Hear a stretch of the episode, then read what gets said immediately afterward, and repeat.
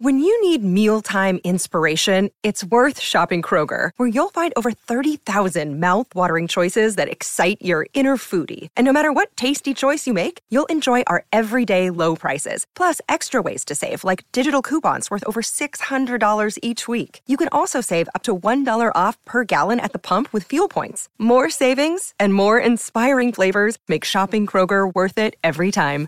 Kroger, fresh for everyone. Fuel restrictions apply. Another day is here, and you're ready for it. What to wear? Check. Breakfast, lunch, and dinner? Check. Planning for what's next and how to save for it? That's where Bank of America can help. For your financial to-dos, Bank of America has experts ready to help get you closer to your goals. Get started at one of our local financial centers or 24-7 in our mobile banking app. Find a location near you at bankofamerica.com slash talk to us. What would you like the power to do? Mobile banking requires downloading the app and is only available for select devices. Message and data rates may apply. Bank of America and a member FDIC.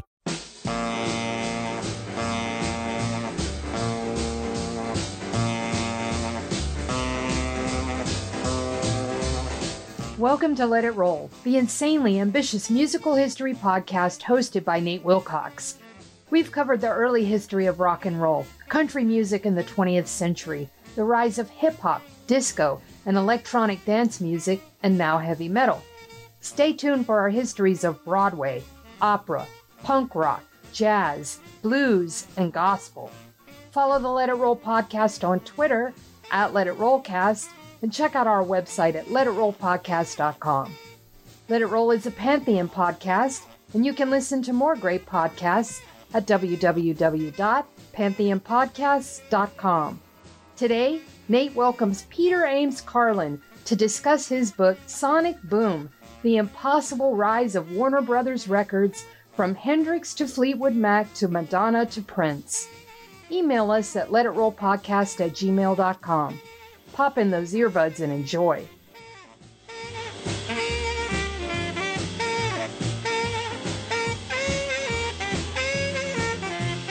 It's time to let it roll. I'm your host, Nate Wilcox, and today we're joined by Peter Ames Carlin, author of Sonic Boom The Impossible Rise of Warner Brothers Records, from Hendrix to Fleetwood Mac to Madonna to Prince. Peter, welcome to the show. Well, thanks for having me. And so, one quibble with the title I mean, you couldn't fit Bob Newhart in there? you know, if if we had tried to put in every significant artist who'd ever been associated with Warner Brothers Records, it would have been the longest title in the history of literature. So, yeah, no, I'm sorry. We had to we had to we had to leave out Bob. Oh, those choices, they hurt. They hurt. Yeah. and the reason you have so many artists to choose from is because this was a phenomenally spectacular record company. Can you give us just the quick soundbite version of just how successful this record company was? Well, during its its heyday, from around 1967 through uh, 1994, uh, Warner Brothers Records, which was also associated with labels like Reprise, which was its sister label at first, but then also labels like Sire and uh, um, um, um, um, well, a whole bunch of others. They put they released albums by artists ranging from Madonna to REM to Jimi Hendrix, Fleetwood Mac, James Taylor, Joni Mitchell, The Grateful Dead, um, just on and on and on. The Eagles, you know, Asylum was one of their labels, um, and it was almost like you know if you go through the roster of the Rock and Roll Hall of Fame. Um, a huge percentage of all of them um, were associated with with with Warner Brothers Records, while also making room for, and excuse my language, for a bunch of weirdos, freaks, and outliers like Van Dyke Parks and Randy Newman, who later on goes on to become massively successful, but they carried him for a long time. You know, Frank Zappa, Captain Beefheart, all kinds of oddities. How did they make room for? So, I mean, how did they combine that kind of commercial success with that kind of sheltering and nurturing attitude for what are frankly pretty eccentric non-commercial artists in some cases.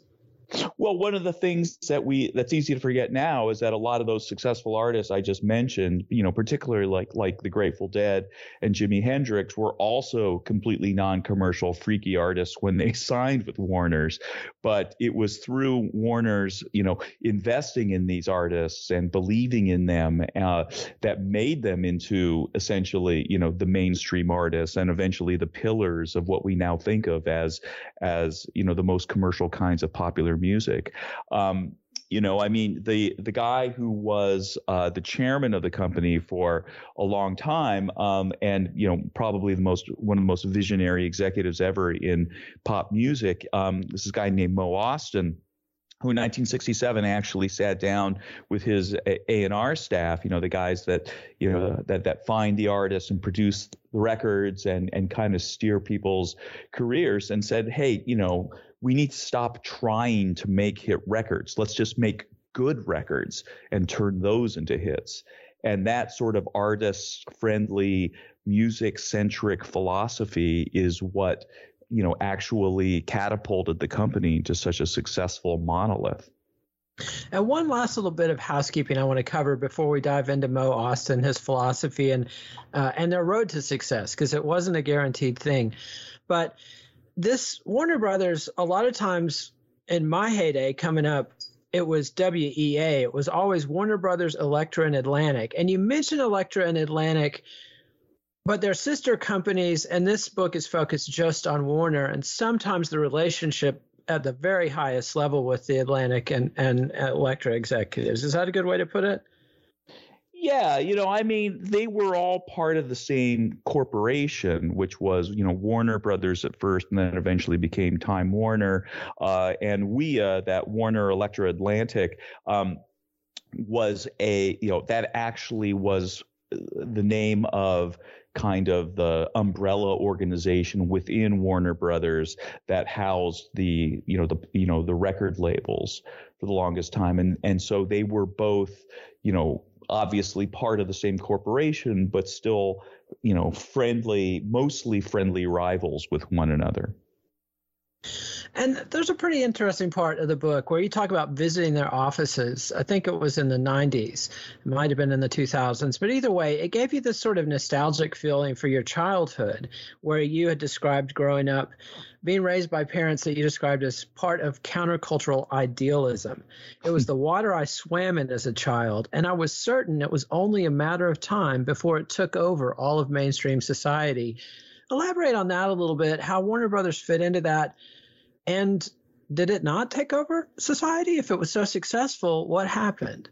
That's a good question. You know, I mean, I was born in the early 60s. And so, you know, by the late 60s, early 70s, um, I was aware of what was going on in pop culture. I was, you know, a little precocious, um, particularly with popular music, but that was due in part because my parents were these kind of bourgeois hippie types who, you know, were very, very sympathetic to that hippie counterculture, even though we weren't exactly, you know, a part of the hippie counterculture. You know, we, we lived in a house and not in a yurt. You know, I mean, it was you know the center central part of Seattle in the late 60s, early 70s, but it was a time of kind of there was this sort of the rising youth counterculture, you know, the hippie counterculture that had started forming it really in the mid 60s was coming of age. You know that that that, that you know the baby boom generation people were out of college at that point largely, or finishing college, and were moving into mainstream society, and kind of you know in some places, you know making you know making an impact. You know you saw the you know there was like this new generation of long haired sort of business people and bearded executives and and a whole kind of vibe taking over uh, parts of you know mainstream corporate society. I remember in the pacific northwest at least there was a bank uh, in the early 70s that, that, was called People's Bank. And you know how they always say in, in ads for banks, they say member FDIC. Um, th- their ads would always end member FDIC and the human race. So, so there was this kind of there was this kind of rampant humanitarianism, you know, that that that was that seemed to be sprouting, and you know it was really fashion at the time. I didn't realize it because I was too young. You know, I hadn't seen the wheel, you know, the cultural wheel spinning. You know, you, you begin to recognize patterns and see how, you know, hip ideas kind of fil- you know, get filtered into the mainstream just basically as, you know, promotional gambits and then, you know, f- fizzle off while you know the next thing comes around. But at the time it, it struck me as a cultural revolution. And you know this idea that there were these that you know that there was going to be kind of a new funky sort of hipness sort of essentially sprouting all over and eventually taking over mainstream corporate society was yeah I, I just took it for granted. But at the time you know i was 10 years old at the time so what did i know? Um, and warner brothers records sort of seemed kind of front and center. You know, my folks would come home with these records and I'd be looking at them and uh, you know they you know Warner Brothers records always had these really really funky and cool uh, uh, you know liner notes that were written by their main ad guy named Stan Cornyn that were all about you know this benevolent record company and you know and and and and it just had the sense that um, you know, there was a new sort of that, you know, that Warner's was kind of front and center in this this wave of of hipper, more evolved, you know, way of doing business. And the thing about Warner Brothers is that they really did kind of personify that in their ad, you know, not just in their image, but also in the way they went about doing their business and uh, you know, and they and behind that attitude and way, you know, they, you know, they were incredibly successful for an incredibly long period of time, and I, you know, you would think that that that would have made an impact in the long term, but you know, weirdly, it it kind of didn't. Yeah, there's a hard stop in 1994 in your book, and for good reason, but we'll get to that. But first, I want to play a song, and this weaves together some of the characters we'll be talking about and kind of the first tastes test case for Warner's real willingness to indulge eccentricity and give people chances. This is Harpers Bizarre doing a song called High Coin, written by a kid named Van Dyke Parks.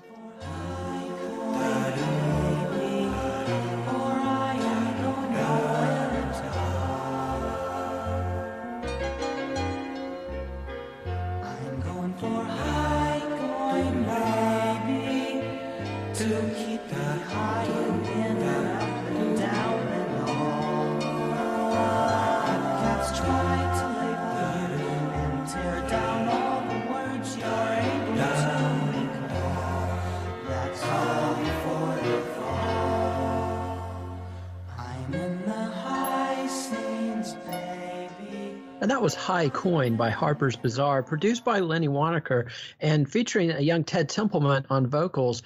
But Van Dyke Parks was the songwriter, and he's somebody that Warner Brothers poured a lot of money into as an artist. And then launched a really unusual advertising campaign talking about how much money they lost making the quote record of the year. Tell us a little bit about Van Dyke Parks, 1967, Lenny Waronker, and how they ended up doing that. Well, Van Dyke was this, you know, songwriter, singer, songwriter, arranger, producer, composer guy, you know, a super smart, intellectual kind of whiz kid who had uh, actually grown up in the deep south in in Mississippi and Louisiana, and um, but then ended up he had this amazing backstory because he he was a brilliant young you know soprano singer in uh, boys choirs and he ended up uh, getting a scholarship to the uh, American Boys Choir School in Princeton, New Jersey, and uh, you, you know and, and in order to earn his tuition he would, you know, you know, he, he, you know, he was a soloist in uh, uh, this opera, uh, Amahl and the Night. Uh, I want to say the Night Rangers that was uh, presented live on NBC in the early 50s. And then he got a job as a recurring character on Jackie Gleason's, you know, fantastically influential sitcom, uh, The Honeymooners. he was a regular on another sitcom and, and co-starred as a kid in a movie with Grace Kelly in the late 50s called The Swan, um, and then got into music and eventually joined, uh, formed a folk duo with his brother and moved to LA and became part of this kind of hip, young pop music cognoscenti in, uh, in you know, in, in Hollywood in the early mid 60s uh, and was involved with a lot of the artists who formed bands that we've all heard of, like the Byrds and Buffalo Springfield. And, you know, and then he worked with Brian Wilson from the Beach Boys and kind of gave him some ideas that he incorporated into the song Good Vibrations. And when Brian set out to work on on what was going to be this extremely revolutionary psychedelic album called Smile in 1966. He got Van Dyke to co-write and help him produce, you know, all the music for it. Uh, and of course, the project sort of fell apart, kind of behind Brian's psychic problems. But right when Smile fell apart, um, that's when he got to, you know, uh, became acquainted with Lenny Waronker, who was at the time a young kind of junior A&R man slash producer for Warner's. And um, right at the time when Mo Ostin went to his A&R guys and gave them that speech about, hey, let's, you know, let's stop trying to make hit records. Let's make good records. That's when Lenny brought in Van Dyke and uh, and and Mo Ostin recognized the brilliance of this kid and signed him up. You know, not only to be an artist but also a staff arranger and producer. And you know, and Van Dyke ended up working hand in hand with Lenny um, on a lot of those like Harpers Bizarre singles and. Um, uh, uh, you know, a lot of different sort of early influential records that were, you know, medium-sized hits for the company. So when um, Van Dyke was starting his first solo record called Song Cycle, he was eventually he, you know, and he and Lenny was going to help him produce it. Um, you know, it eventually, you know, basically they were given uh, carte blanche go off, make whatever kind of music you want to make, take as much time as you need to take to make it, and spend as much money as you need. And they came up with this incredibly revolutionary album. Um, that was in production, you know, even you know most of it before Sergeant Pepper came out. You know, the Beatles' revolutionary psychedelic album from you know that came out in June of '67, and um, when Song Cycle came out in uh, the end of '67, it was immediately celebrated uh, by you know ba- you know what was then a very young but still you know increasingly influential kind of rock and roll sort of uh, critical cognoscente you know the people in crawdaddy and rolling stone and and kind of the hipper pop culture magazines like esquire you know there was this this this great chorus of people saying like this is the coolest hippest uh, you know most avant-garde album of the year you know and it's the same year that Sergeant Pepper came out. It's the same year that Hendrix's first album came out. A lot of really important in, you know, innovative music came out that year, but Song Cycle was celebrated by the critics at least as, you know, central among them, you know, the most daring revolutionary album that anyone had ever heard. But of course, you know, it was just a little beyond the grasp of of of pop listeners and it barely sold any copies. Um, and so as after a year or so, you know, Mo and Joe Smith, who was the kind of Mo's colleague as the president of Warner Brothers Records, while while Mo was the president of Reprise, and at the time they were sister labels, essentially equals at at what was the company that was then called Warner Reprise. Um, kept trying to promote the album and they uh, they they uh, took that that ad man I mentioned earlier Stan Cornyn and said hey you know can you write an ad that that talks about this record uh, you know, and tries to convince people to buy it after all. And and Stan was inventing a new persona for the label, which was this, you know, th- which was essentially this hip, honest, you know, funky new generation music label. You know, and so he wrote this ad essentially saying, you know, how we lost thirty-five thousand five hundred nine dollars and fifty-nine cents on the quote album of the year, close quote, and then open paren damn it, close paren. And essentially was this very, very funny ad being honest, saying, hey, we spent all this money on this record. It's a huge flop, but people, you know, but the critics love it and you really ought to buy it. You know, it was just this very self aware, sort of in some ways, you know, self lacerating ad celebrating a big commercial failure, which was I, you know, the first time in pop history that a record company had come out and said, you know, basically said, we made a record that's a huge flop, you know, but we're still proud of it. And Van Dyke Parks never appreciated that ad. and maybe that helped him only make one more album because they lost probably more than $35,000. I mean, they spent at least 85,000, you say on that album, one of the most expensive albums ever made up to that point. And yet, people like a young Peter Buck of REM were reading his ads, and later that greatly influences his decision to go to Warner Brothers. But let's go ahead and hear our next song. This is China Cat Sunflower by the Grateful Dead.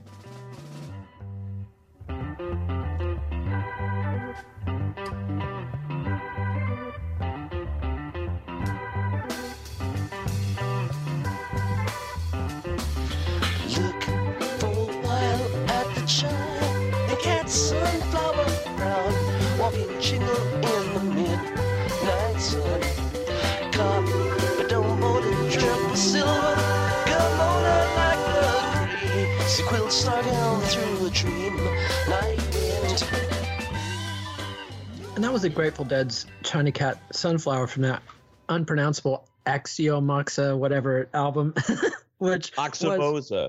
uh, uh, say it again. Oxomoza. Is Oxomoza. How I, how I was raised to pronounce it. I, I think that's right. Your parents were much hipper than mine, who didn't know the album existed. So, um, but you know that's the kind of hip underground stuff that they were also invested in when they were invested in, in Van Dyke Parks. The Grateful Dead, on the other hand, do eventually pay off commercially. But before we get there, let's backtrack and talk about the beginnings of this record label. Jack Warner, the old time Hollywood mogul, started this in 1958 with a mandate make some money on music and no rock and roll. Yeah. Here's, tell us about that and how how they got past that little hurdle. Well, you know, I mean, in the mid 50s, there was this idea that even though rock and roll was, you know, this new generation style of music was, you know, was surging and Elvis was huge and Chuck Berry and Jerry Lee Lewis and these guys, you know, a lot of the older generation of people, uh, you know, in entertainment were like, oh God, this is horrible. This sucks. We hate this. You know, this should not exist. So we're going, the way we're going to deal with this is ignore it it. Um, and so when Jack Warner, um, who was sick of seeing uh, you know, some of, you know, his contracted movie and TV stars becoming, you know, basically making hit records for other labels, you know, and also Warner Brothers Movies was putting out a lot, you know, in, in adapting a lot of hit Broadway shows into hit uh, musical movies. Um, and what he was, you know, based, you know, tired of seeing those records coming out on other companies' labels and becoming big hits for them, uh, he decided to launch a Warner Brothers movie company record business. Um, and so, um, Warner Brothers Records launched in, in 1958, but with this edict that they can do anything they want, become a world class record company, but you can't do it with by signing any artists that make the music that is the most popular music of the day, uh, which I guess felt good for him in terms of thinking that he could steer pop culture. But on the other hand, it was uh, uh, not a you know a policy that was designed to make the company successful. And in fact, you know the company for the first couple years was an enormous failure. Part of the problem was that he only wanted them to spend two million dollars to you know launch this this entire label, you know, and that included all the money to sign artists. And so no major artist wanted to sign with a fledgling record company that was only going to give them, you know, a moderate amount of money, you know, some small fraction of $2 million. Even at that time, that was not a lot of money. Um, and so they ended up having to essentially uh, you know, the guy that was the first president of the labels, a fellow named Jim Conkling, had been in the in the industry for some time and sort of come up through Capitol Records and and Columbia Records, and uh, uh, he was also married to a woman who was a musician, and and her a lot of her relatives were musicians, and so what he Conkling did is that he signed these kind of you know below you know under the table deals with artists who were signed with other labels for them to record instrumental stuff and you know uh, basically under pseudonyms um, or no name at all. And then he or the company would create identities for these artists. And and that's what they did. So when their first dozen albums came out in the fall of 1958 um, most of them were credited to uh, artists who didn't really exist, um, including one uh, uh, who was a guitar player who they uh, they eventually uh, named Ira Iron Strings, you know, this imaginary guy. And his first record uh, was called um, Music for People with $3.98 plus tax, if any. You know, so there was this weird kind of funky sense of humor um, at Warner's, you know, intriguingly enough, you know, 10 years before the hippie and, eh, you know, the, before the hippies and, and that other kind of counterculture sense of humor really took root. Uh, but there's a connecting thread because Stan Cornyn, who does the Van Dyke Parks ad later, is the guy who titles that kid fresh out of Pomona College. So there's kind of that Mad Magazine or Beatnik era precursor, the hippies already present in the label from day one. Yeah, yeah, yeah. It's this, this sort of again, you know, this kind of self-referential, sort of self-lacerating sense of humor. There was another, there was another uh, uh, album that they uh, titled, I think the subtitle at least was um, "Unpopular Music for Popular People." You know, this idea of you know trying to sell these collections of songs to people, saying like, "Yeah, most people don't dig this stuff, but you know, but but we've got this kind of funky."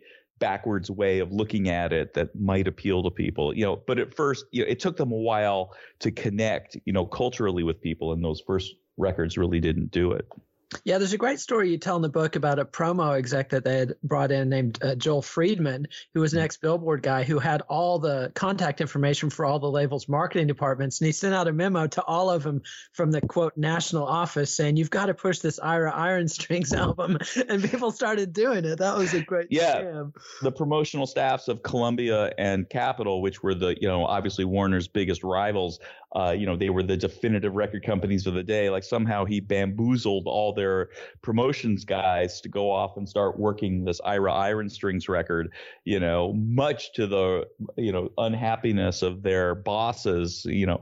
Um, and so one day, Jim Conkling, you know, like his phone rings and uh, he picks up and it's the president of Capitol Records going, You son of a bitch. And he had no idea what the guy was talking about. and then eventually, you know, but then the thing is, then that kind of, that whole scam, you know, even after it was discovered, it was a huge benefit for Warner's because, you know, at, you know, someone at Billboard, I, I think at Billboard or Variety wrote a big story about how Warner's clever, you know, promotions executives managed to bamboozle these other companies into doing their work for them. You know, not that it helps sell any Ira Iron Strings records, but they they sure gave it a try. And they kind of get their bacon saved by a TV series called 77 Sunset Strip, and they have some novelty hits off that.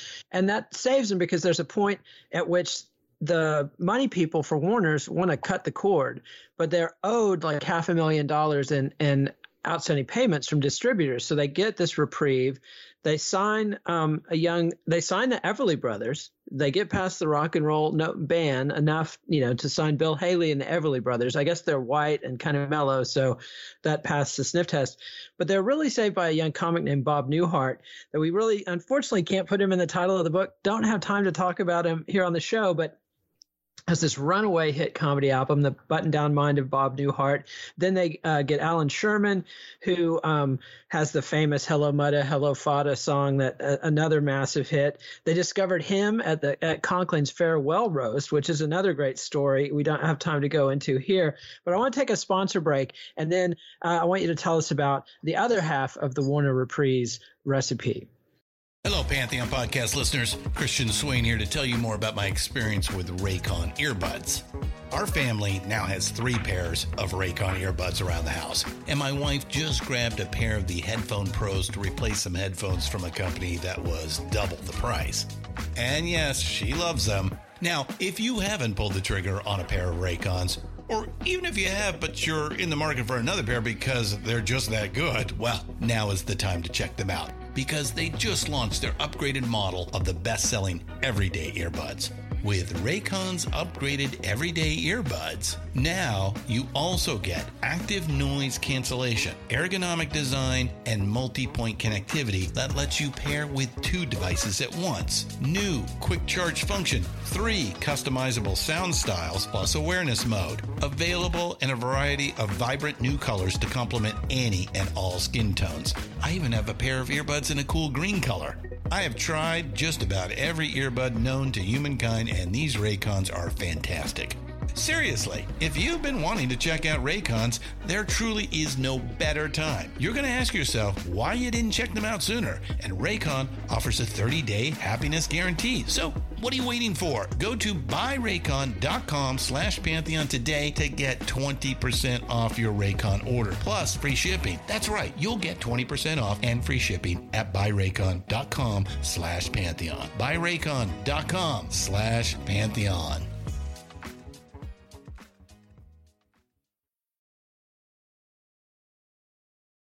And so Warner Brothers by the mid 60s is actually quite a profitable label.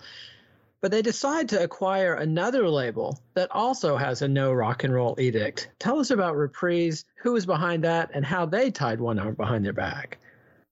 Well, Reprise was a label that uh, Frank Sinatra founded in 1960.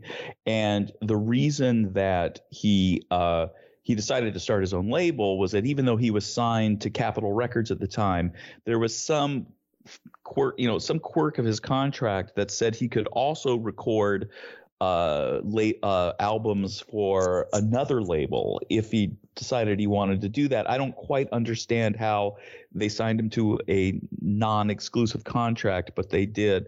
So he decided that what he wanted to do at first was try to buy Verve Records, which was kind of the leading art, you know, boutique jazz label of the day. Um, he couldn't make that deal go, but um, so out of frustration, he just decided, you know, not only to start his own label, but also take this this kind of smart young junior executive he'd met at Verve named Mo Ostin, signed him up to become essentially the day-to-day leader of Reprise Records.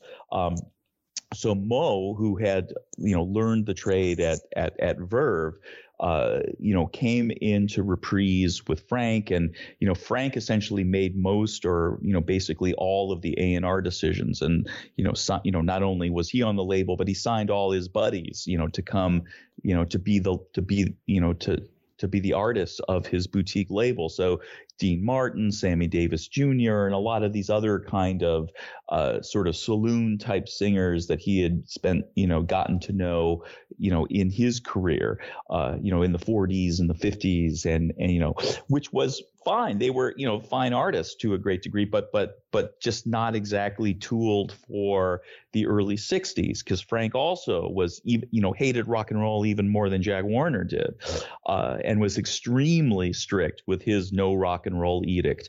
Uh, but you know, within a year or two, he also began to realize that you know you're actually going to lose your shirt if you don't cater to you know the current trends in popular music.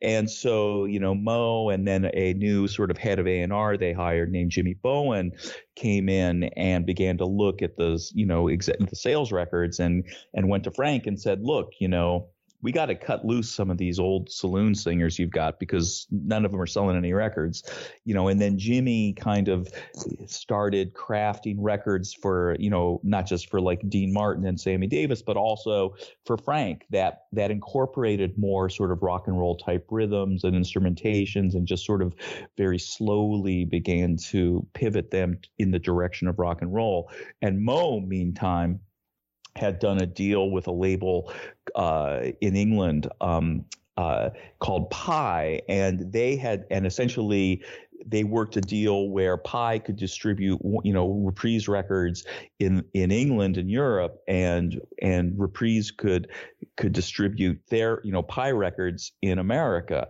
Uh, but they didn't have to sign these artists. But Pye signed a lot of rock and roll artists, like the Kinks, for instance. And so in 1964, when uh, Mo began to hear about this song called "You Really Got Me," you know, the hard rocking, you know, the first smash hit that the Kinks had, um, he jumped on it very, very quickly and got it out in the U.S. And since he didn't have to sign the Kinks, he didn't have to go through, you know, didn't have to try to buck any no rock and roll edict. Uh, and the record came out and was a huge hit. And I think, you know, the font of cash that came flooding in at that point began to swivel a lot of executive heads, you know, uh, Frank's level and, you know, and, and higher. And by then, you know, in 1963, actually was the point at which Reprise ended up sort of teaming up with Warner's because Jack Warner was very eager to sign Frank Sinatra to a movie contract. And part of the deal was his taking on, essentially merging Reprise with Warner Brothers Records.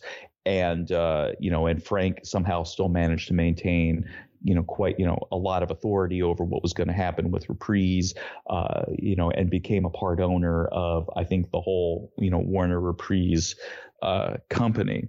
Um, and so when you know the Kinks became a hit, then they just began very slowly to sort of incorporate sort of you know uh, more rock and roll, and then by 65, 66, and definitely by the second half of 1966 they, you know, basically Mo Ostin, who would, of course, was still the president of uh, of Reprise and and Joe Smith, who was then a president of of Warner Brothers, uh, kind of had the go ahead to sign anyone who they thought would be commercial, and that's when you began to see acts like the Electric Prunes and in the late summer of 66 joe signed the grateful dead and and mo was you know already negotiating with and and and eventually signed jimi hendrix. Both of both of them very very avant-garde hippie artists that nobody had heard of at the time. Yeah, and I want to give a little background on Joe Smith because we don't have time to dive into it, but he was a DJ out of Boston who made his bones at Warner Brothers with Peter, Paul, and Mary and devised a brilliant promotional campaign of taking them to college campuses in the early 60s, which resulted in a massive, massive number one hit album, several number one hit albums for Peter, Paul, and Mary. So Joe Smith made his bones in the folk scene and he didn't just sign the Grateful Dead. He wanted to get another 250 grand and sign up the whole San Francisco scene, which the corporate bosses wouldn't let him do they said let's wait and see. And while they were waiting and seeing of course you know other record companies rca gets jefferson airplane columbia gets janis joplin and big brother. Columbia spends a fortune on moby grape and runs them into the ground with terrible promotion. And mm. the corporate brain sort of realized hey this joe and mo team knows what they're doing. Let's give them a free hand. And we talked about mo and his edict. And so at this point they've gotten the the green light. But i want you to tell a little bit about how did the sales teams and distributors respond to the first jimi hendrix album? And how did mo know um, not to listen to him? And steph's telling me i got a cue um, before i hand it to you. So let's go ahead and hear fleetwood mac's monday morning which we're a little behind on our time but anyway this is fleetwood mac's monday morning from 1975 and we'll get there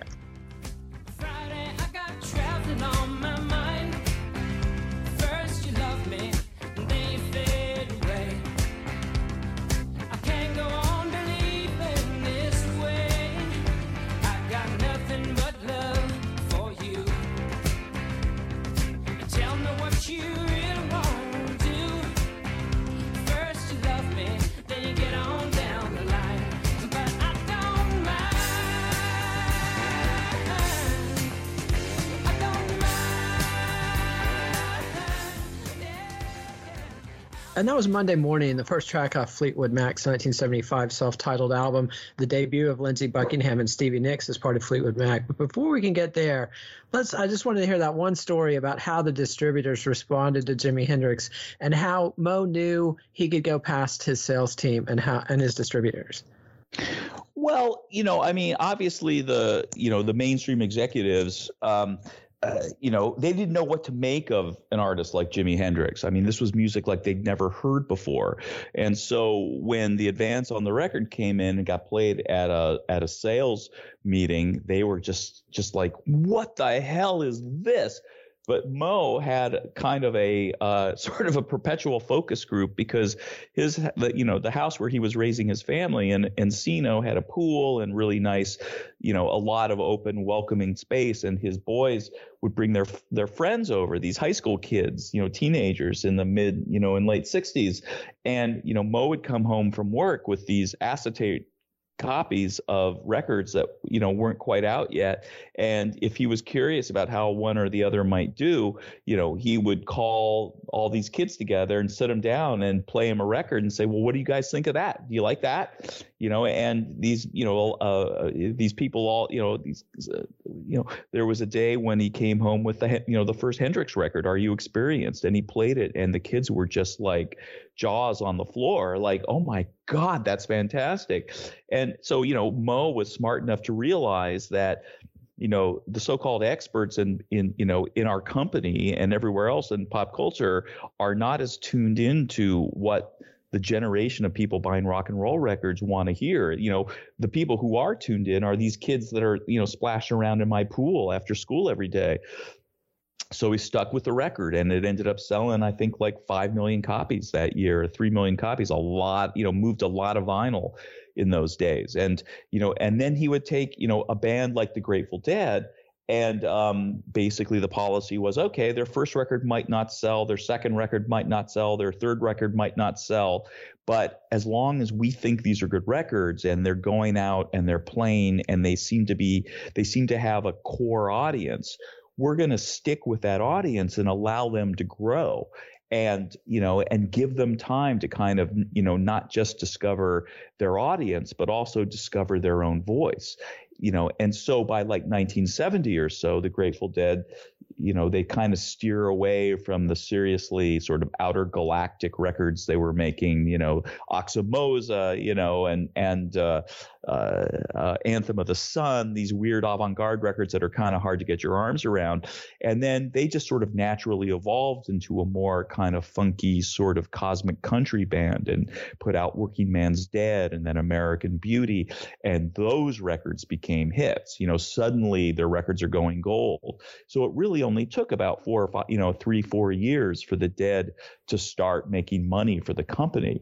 And, you know, and again, I mean, let's transition to Monday morning and Fleetwood Mac. I mean, you know, Mo signed Fleetwood Mac in 1969, and the first half dozen records that they made for Warner's didn't sell well at all. I think one or two might have sold a few hundred thousand copies. I think they peaked at around 300,000 copies, uh, I think with Bare Trees in 1972. But then the record after that sold way fewer copies. And, and you start getting a trend like that, especially in a band that was sort of chaotic. You know, at the time, their first two sort of lead guitar players slash central figures uh, left the band. Peter Green sort of abandoned the band, and then his replacement, Jeremy Spencer, developed a following. But then suddenly he left the band, and they were stuck.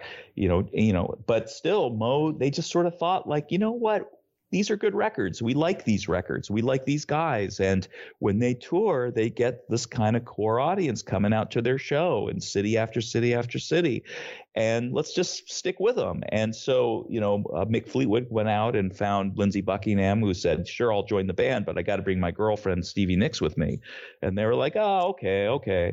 And they put out that record in 1975, and it immediately sold like 10 times you know as many copies as their most popular album to that point had sold.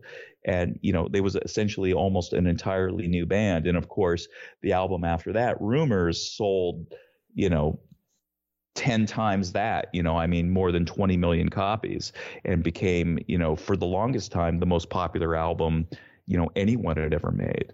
And so it was that that music first philosophy this idea of really committing to the artist and the music that paid off you know again and again and again. And sometimes it was because an artist like the dead or fleetwood mac would suddenly blossom into a you know a hugely popular act. Or sometimes it would be you know an act like like like Van Dyke who made another half dozen records or so for Warner's you know all of which were celebrated critically none of which sold many copies.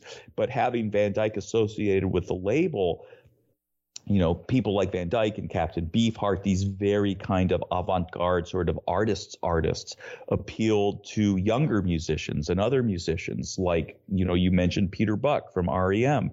You know, he grew up with this sense of, wow, you know, who knew that record companies could have personalities, you know, and have identities? And the coolest record company that he'd ever heard of was Warner Brothers because it had Van Dyke Parks on you know, and Captain Beefheart and all these weird artists. And so when his, you know, when Peter's band REM were you know their their contract with IRS, the indie you know, the indie label, uh, ended in 1987, and they were on the verge of much larger success, and were looking for a mainstream record company who was going to have a, a more of a global reach and be able to help them sell their records all across the planet but on the other hand not expect them to you know to make creative decisions that they didn't want to make. Uh, you know let let them you know make the music they wanted to make. You know they went to Warner Brothers. You know that was one of the labels that they took most seriously and paid attention to and decided to trust. Uh, and so having Van Dyke Parks leads almost you know not even all that indirectly, leads directly to signing REM, who then go on and sell 80 million records, you know, over the next 10 years. And let's go ahead and hear our next song. This is Madonna's first single, Everybody, for Sire Records, which was absorbed by Warner Brothers. And of course, The Material Girl goes on to be a massive success.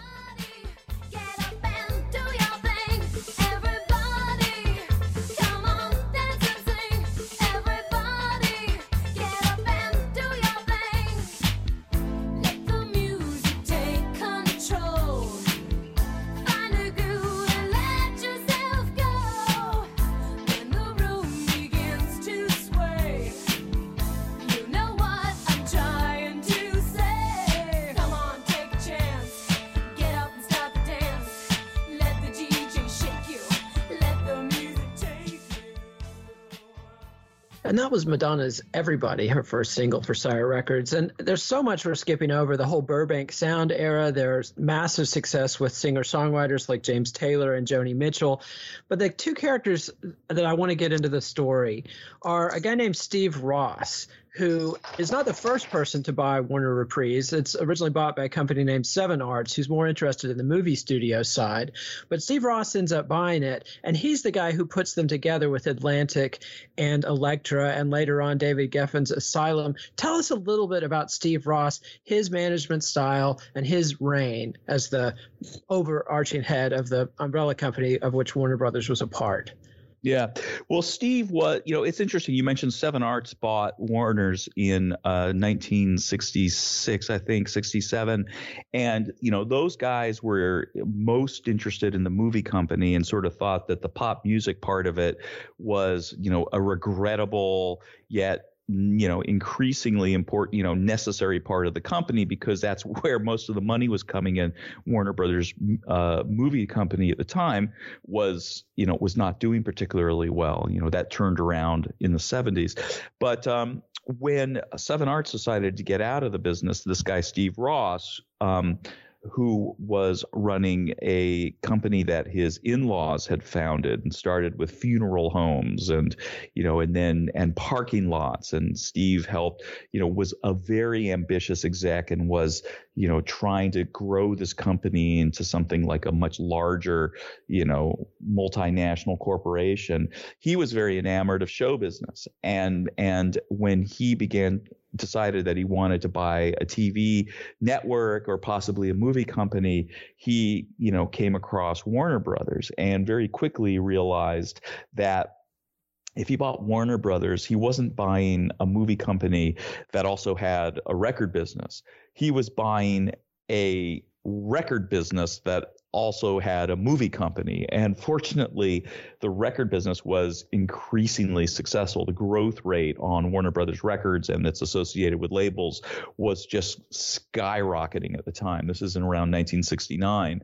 And Steve came in, and, you know, I mean, he's a somewhat controversial figure. He was, uh, you know, one of the great, uh, executives in terms of you know i mean his his superpower was you know were these corporate mergers and so he merged their company with Time in 1990. You know, I mean, and you know, and with Warner's in, in late 60s, early 70s, and was growing this huge, huge, you know, entertainment complex uh, built around this original sort of funeral home slash parking lot slash limousine rental company. Um, but one of his great powers as as an executive was understanding that there was a lot he didn't know how to do. And so when he would get a successful executive like Mo Ostin, Joe Smith, or Ahmet Ertegun at, at Atlantic Records, you know, his policy with these guys was completely hands off. He would go to each of them and say, you know, when he met them and say, okay, here's the here's how it's going to work.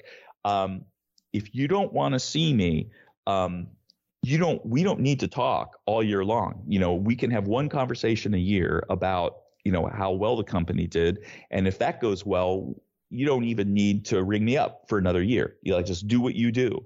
And i'll sit back and and and be your biggest fan and he essentially stuck with that and created an environment, you know, not just at the corporation, but also sort of filtering into the into the other companies, you know, particularly Warner Brothers, where, you know, an, a chief executive would hire and you know another executive and you know and say, okay, do what you do. And i'm not going to tell you know i'm not going to look over your shoulder and try to micromanage you.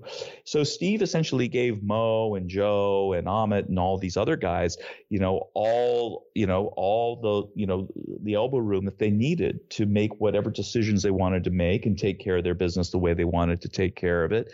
And uh, you know and he wasn't going to second guess them and a lot of times you know his executives you know the people in the corporate end of it would be you know incredibly frustrated because they would want to get you know they'd want to have more more influence over these companies. But you know but he would but steve would allow guys like ahmed and mo to, to just essentially thwart them you know? At, at one point you know they'd sit down with them at that annual financial meeting and uh, ahmet was notorious. They would say well what's your strategy for next year? And he would always say every year the same speech. He'd say well we're going to put some records out. Some of them are going to be hits and some of them aren't and we won't know until we do it. So that's our strategy.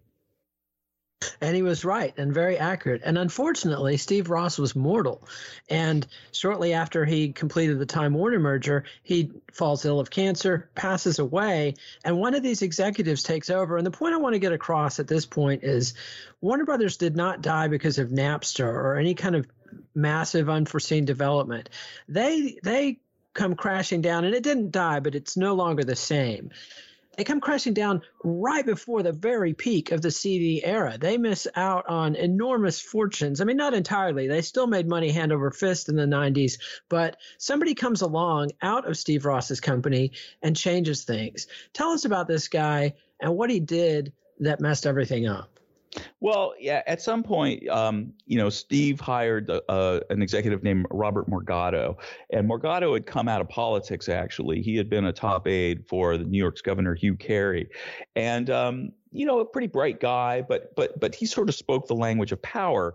And so when he came into Warner's, he was sort of a mid-level executive who reported to Steve Ross, and and he he sort of became Steve's hatchet man. You know, the company, even in the course of being incredibly successful, you know, they had their ups and downs. You know, the you know there were some years when the record company would fall off. You know, the record business would fall off. Sometimes it was you know generally was part of larger economic trends, and and then they invested heavily in the Atari video game company, which made unfathomable amounts of money for them uh, in the late 70s and early 80s, and essentially became you know the the economic engine of the entire company until like 1983, I think, when suddenly the bottom fell out of Atari's business. You know, the you know the video game business just you know the wheel spun and Atari hadn't kept up and you know and suddenly their stuff wasn't popular anymore.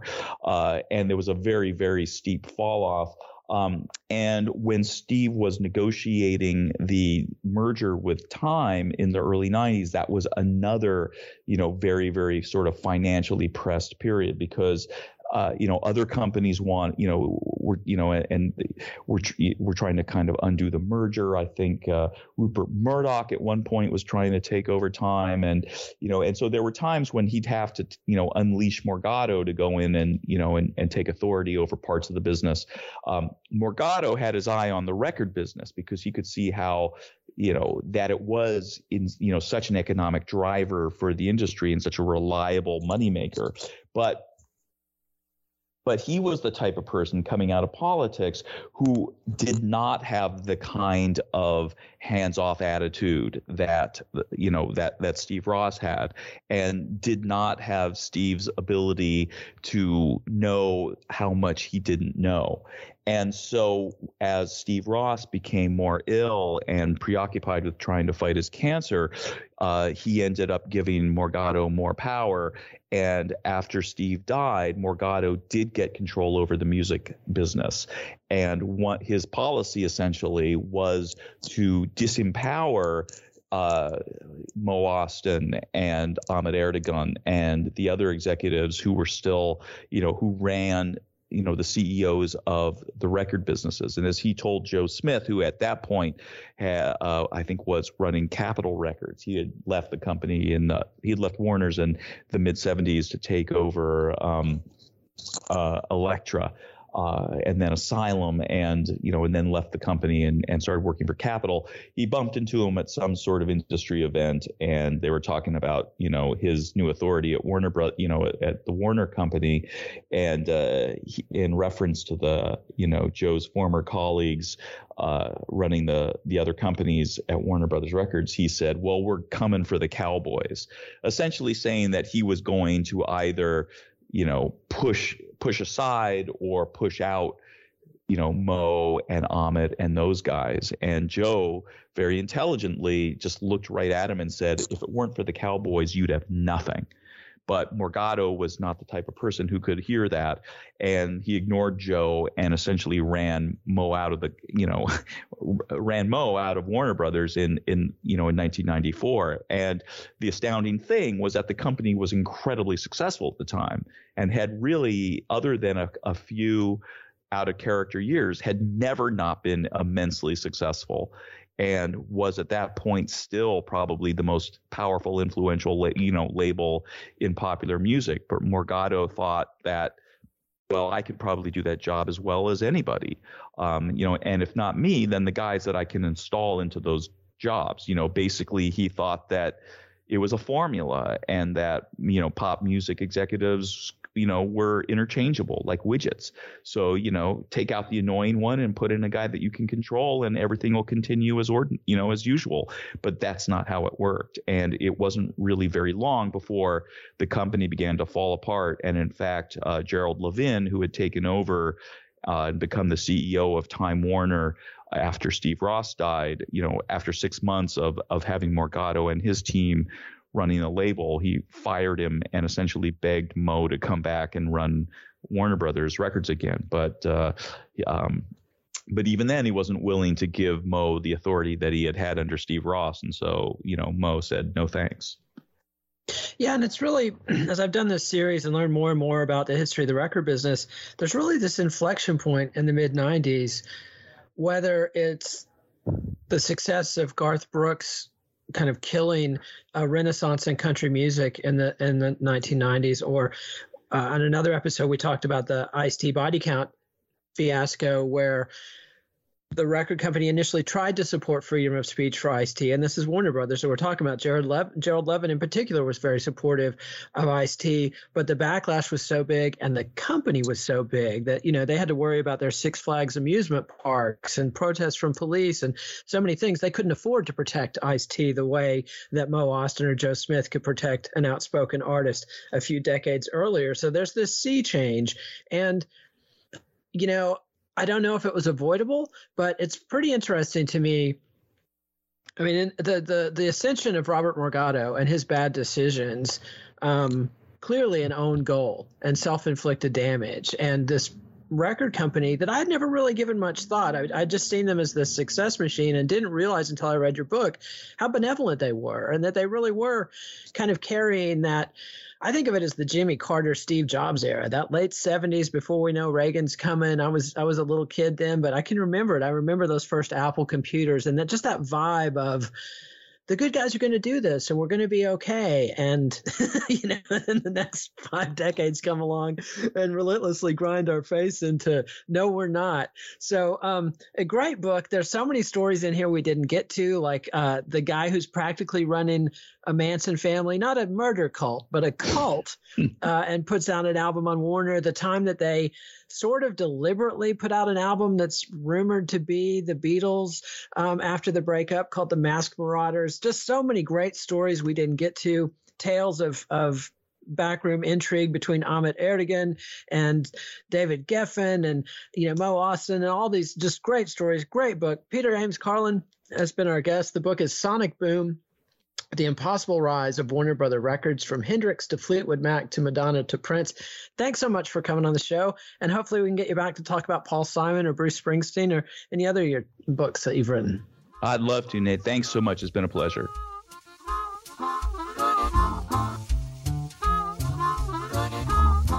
Keeping your feet warm, dry, and comfortable is top priority with people from all walks of life. Boldfoot.com features 100% American made socks with a wide array of styles so even the most discerning sock connoisseur can find their perfect pair.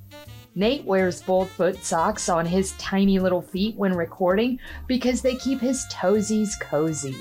The best part is that 5% of all proceeds are donated to charities for veterans.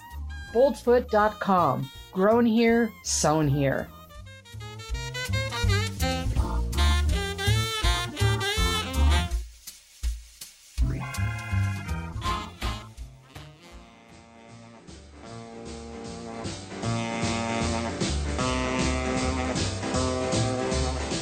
Follow the Let It Roll podcast on Twitter at Let It Rollcast and check out our website at letitrollpodcast.com. Next week, Nate welcomes Kit Mackintosh to discuss his book, Neon Screams How Drill, Trap, and Bashment Made Music New Again. Let It Roll is a Pantheon podcast, and you can listen to more great podcasts at www.pantheonpodcasts.com.